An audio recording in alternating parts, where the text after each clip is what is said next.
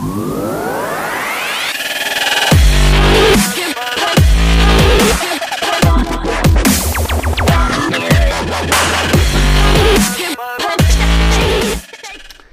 volta su LinkedIn è girato un video di una fila lunghissima di persone e ogni persona doveva passare a quello davanti un messaggio nell'orecchio e quello davanti doveva passarlo a quello successivo. Il gioco fondamentalmente si concludeva che il messaggio finale era radicalmente diverso dal messaggio iniziale. Ecco, un meraviglioso eh, telefono senza fili, cui noi siamo già abituati dai meravigliosi anni Ottanta, almeno, almeno io. Ecco, mm, questo elemento poi mm, ovviamente l'ho, l'ho, visto, l'ho rivisto mm, su, su, su, sui libri, sulle riviste, insomma questo elemento per cui eh, questo imbuto della comunicazione fa sì che da quello che tu pensi, addirittura quello che poi la persona hai, a, cui, a, cui, dai il tuo messaggio, a cui invii il tuo messaggio,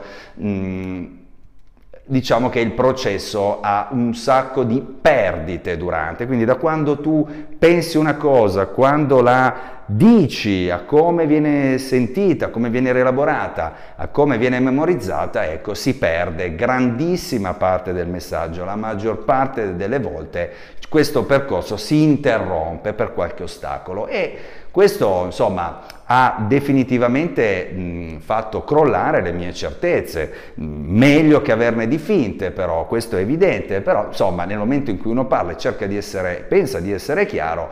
a volte capita che questa l'incomprensione venga imputata a chi ci ascolta. In realtà cade in mezzo però essendo tu responsabile della tua comunicazione ti devi prendere anche la responsabilità del mancato eh, raggiungimento del risultato, ovvero della destinazione del tuo messaggio. Ecco, questo è un, è un principio a mio parere ehm, importante perché nella comunicazione dobbiamo essere in grado di metterci sempre in discussione. Cioè l'imposizione è comunicazione, una domanda è comunicazione, una dichiarazione è comunicazione, un insegnamento è comunicazione. Dobbiamo in qualsiasi forma noi iniziamo una comunicazione metterci sempre nella condizione di pensare che quell'incomprensione, quell'ostacolo sia sempre, sempre, come dire, una delle ipotesi. E per evitarlo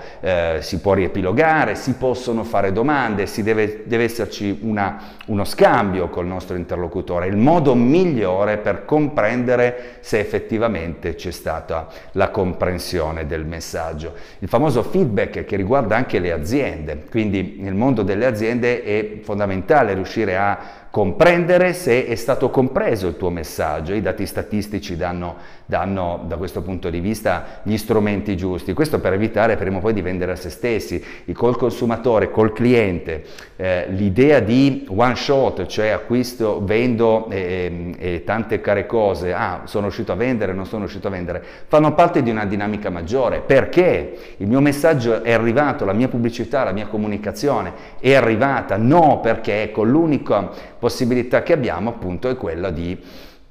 di metterci sempre in discussione e prenderci la responsabilità. Ecco, questo è un elemento che nel mio quotidiano sicuramente mh, ha un grosso peso perché da quando questo, questo concetto del, dell'imbuto della comunicazione, così gli diamo un, mo, un nome, mh, in qualche modo mi ha convinto sull'effettiva esistenza di questa ferita eventuale nella comunicazione, bene, io ogni volta che devo dire qualcosa mi pongo sempre il problema se quel messaggio possa essere arrivato, perché magari interviene il tono della voce, interviene l'espressione del viso, mh, mm, uno schema mio per cui eh, interpreto una cosa in un certo modo, lo, lo vediamo, l'abbiamo visto nel video eh, Cono Coppetta, che è un esempio secondo me mh, mm, illuminante, almeno per quanto mi riguarda, di come bisogna stare attenti agli schemi degli altri, in quel caso anche all'età degli altri. Ecco, se vogliamo essere dei buoni comunicatori, E essere imprenditori e trovare un lavoro vuol dire essere degli ottimi comunicatori, noi dobbiamo non solo trovare le parole giuste, ma mettere in discussione le parole stesse, cercare di evitare incompressioni, fraintendimenti e interpretazioni sbagliate. E questo l'abbiamo visto è anche alla base del curriculum, evitare le interpretazioni possibili del tuo curriculum è fondamentale perché